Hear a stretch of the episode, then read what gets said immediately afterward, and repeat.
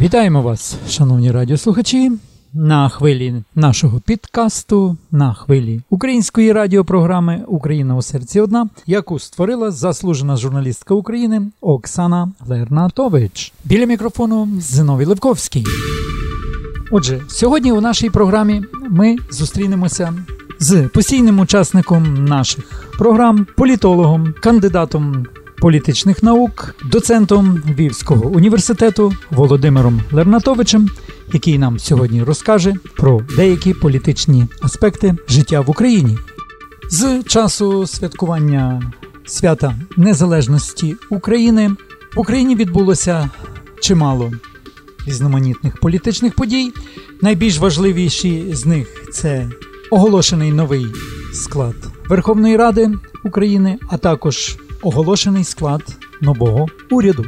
Ну а також ви вже знаєте, дорогі наші радіослухачі, з газет, з телебачення, з інших джерел інформації, що буквально на днях були звільнені. Українські моряки з російського полону, що визвало неоднозначну реакцію в українському суспільстві, саме шляхи, саме стратегія нашої нової влади щодо звільнення моряків з російського полону. Отже, слово Володимиру Лернатовичу.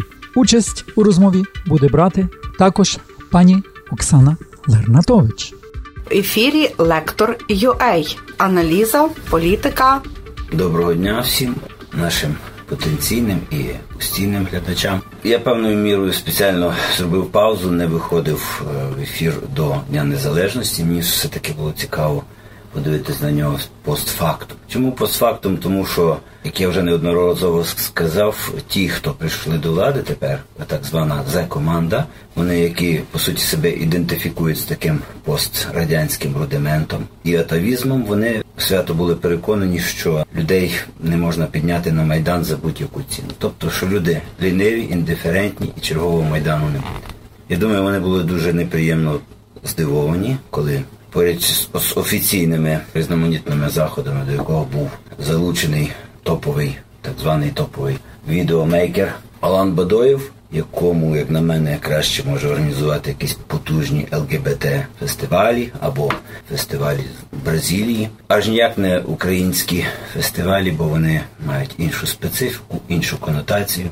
І тому о, таке спонтанне рішення команди Зеленського все таки провести з одного боку ходу гідності, яка мені е, певною мірою нагадує так звану ходу гідності 9 травня в Росії, де несуть е, плакати, фотографії людей, які загинули понад 70 років тому. Ти не можеш рівняти плакати, Ні, ведуть в Росії. це... Тут люди, які загинули Абсолютно. протягом четвертого справа, року. що у нас все це було природно і дуже цікаво, на відміну від того.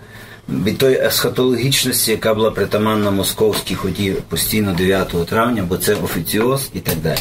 Певною мірою цю ситуацію здублював наш Зеленський, який теж намагався завести до Києва різноманітних бюджетників, вчителів, лікарів і так далі. Але е, все-таки громадянське суспільство, я мушу віддати належне людям, які, які пройшли фронт, які були волонтерами і так далі. Вони самоорганізувалися і провели марш учасників бойових дій і людей всіх, які причетні до війни на східному нашому кордоні з нашим вічним ворогом митрополістом Росії. Це було настільки неочікувано і несподівано для Зеленського його команди, і також для Москви, що тепер, хоч не хоч, Зеленський трошки мусить іти в фарватері, чи вірніше в кільватері е, цієї політики, яку буде все таки демонструвати вулиця і так званих громадян. Я повинна сказати, що президент теперішній День Незалежності провів більше на емоціях і як шоу для емоційного сприйняття, а політичне і таке міжнародного типу, які відгуки були в інших країнах. Я дуже вдячний численним делегаціям зарубіжних країн, зокрема посольством Британії, Сполучених Штатів Америки, які розвели цікавий флешмоб на підтримку української державності і так далі. Це можна знайти в Фейсбуці на їхніх це, сайтах. Це можна знайти в Фейсбуці. Це доволі цікаво, доволі динамічно і доволі креативно, як на сьогоднішній час. Ну давайте я спробую так побіжно, все таки як Україна метафорично у нас виглядає як сорочка червоних і чорних ниток. То я спробую розглянути, що ж таке є незалежність. Одні її трактують Е, такі метафізики, скажімо так, трактують як більше як 1500-річну історію. Тобто ідентифікують її власне з хрещенням України Русі. Зеленський ніяк не хотів її ідентифікувати із відродженням Української Народної Республіки. Ні слова він не сказав про відродження Української держави у Львові. Жодного слова він не сказав про відродження Закарпатської України. Е, таким чином він себе дистанціював власне від того світобачення, від тої світомоделі, яку ми будували впродовж тих останніх п'яти років, коли на чолі держави був Порошенко. Тобто, знову ж таки, він йде в, е, в руслі цієї політики, так званого руського міра. А що таке руський мір? Це і Висоцький, і руський бладняк, і руська е, попса дешева, низькоякісна. Тобто все те, що ідентифікується в такий своєрідний гримуча суміш мікс Леніна, бандитизму. Комуністичної партії, коли гопники захищають пам'ятники Леніна, знову ж це в російськомовній інтерпретації. Хоча як кажуть, е, наші е, північно-східні сусіди були дуже здивовані, верніше їхня пропаганда, вони були подивовані, що не так давно до нас заїхав е, Натаньягу, прем'єр Ізраїлю. І було дуже дивно, бо Україна, певно, чи не єдина країна, де очільниками є два етнічні євреї це і Гройсман, і Зеленський. Таким чином, російська пропаганда була дуже збентежена і спантеличена. Ну як їх назвати?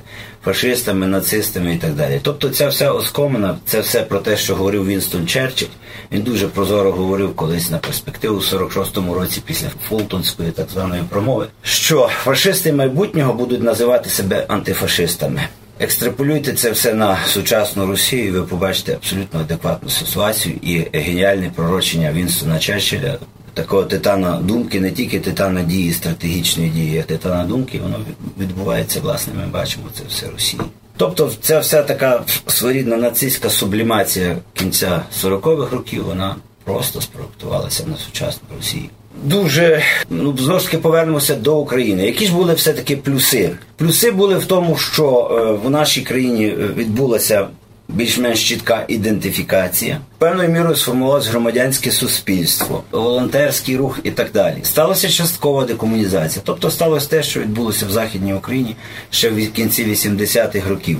Частково ми маємо реформи в медицині, частково в поліції, частково в армії. Дуже прикро і дуже невідрадно, що маємо такі погані результати в судовій сфері, де судова сфера далі обслуговує мафіозні структури. Серед негативу ми можемо говорити відверто про те, що існують в Україні, окрім офіційної держави, Закарпатська. Тютюнова Республіка, так би мовити, Західноукраїнська митна республіка, е, Одеська митна республіка. А також, якщо глянути те, що робиться на Волині, та не можна так ділити ще країну. Вона та, цілісна. Я пояснюю реальний стан речей. Вона є цілісна юридично, і але менше де факто, бо все таки країна перебуває в царині кримінального світу, який контролюється переважно з Росії. Чого вартують лише е, так звані бурштинові республіки півночі, тобто Полісся, Волинська, Рівенська і Житомирська область, і ніхто не здатний навести там. Тобто, ми бачимо водночас формально, так би мовити, е, де юре українську державу, а де факто все таки клани і мафіозні структури і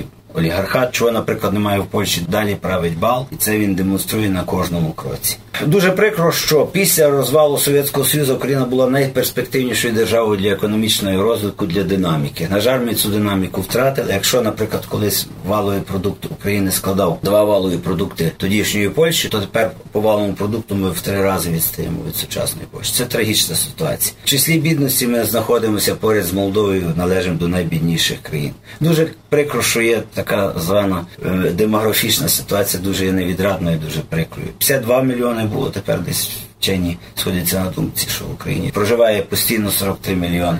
Але Таким маємо що... прогрес в комп'ютерних it технологіях, грамар. Не тільки прогрес. Ми маємо так дійсно наші стартапівці, наші айтішники мають дуже визначні позиції в Силіконовій долині, в різноманітних навіть в китайських електронних е, фірмах.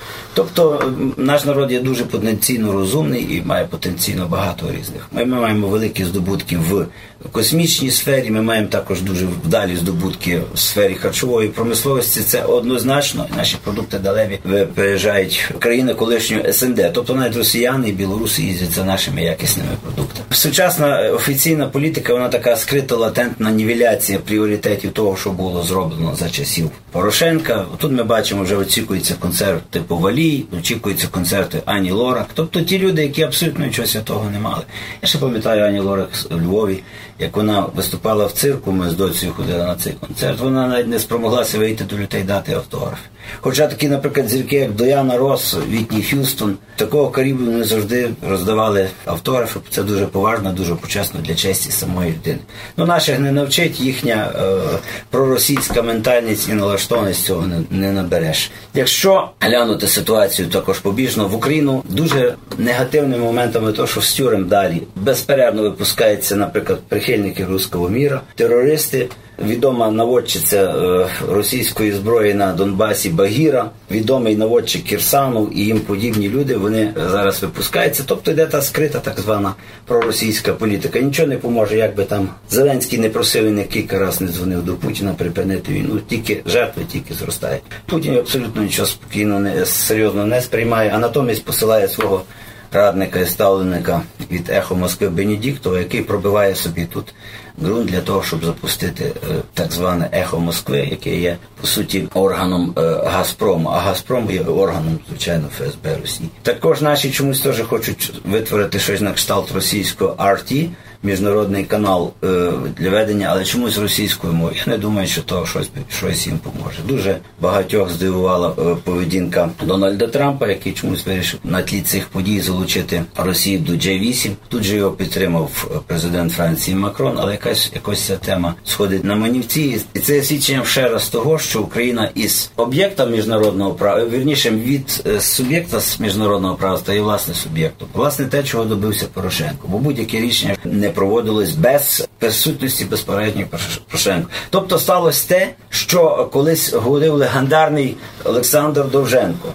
Він казав, що погубила нас нещаслива наша географія і невдала наша історія. Звісно, е, це одна єдина людина, до речі, з українського елітарного клубу сталінської доби, яка могла на рівних розмовляти Сталіну, гуляти нічною Москвою і могла абсолютно відверто говорити собі ті речі. Чого тільки вартує його відео е, поема Україна в вогні, хтось інший за цю поему платився головою.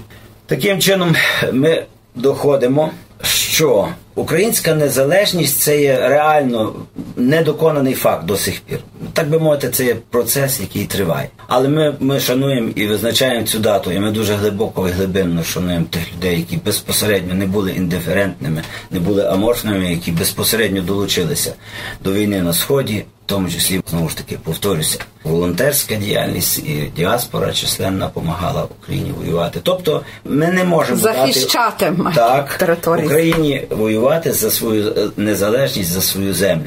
Обнадіює те, що колись е, Байден сказав, що ну в ту піку знову ж таки Трампу, що коли е, буде закінчуватись термін Трампа, то Байден, коли стане президентом, буде першочерговою пріоритетною лінією мати Україну в своїй міжнародній політиці.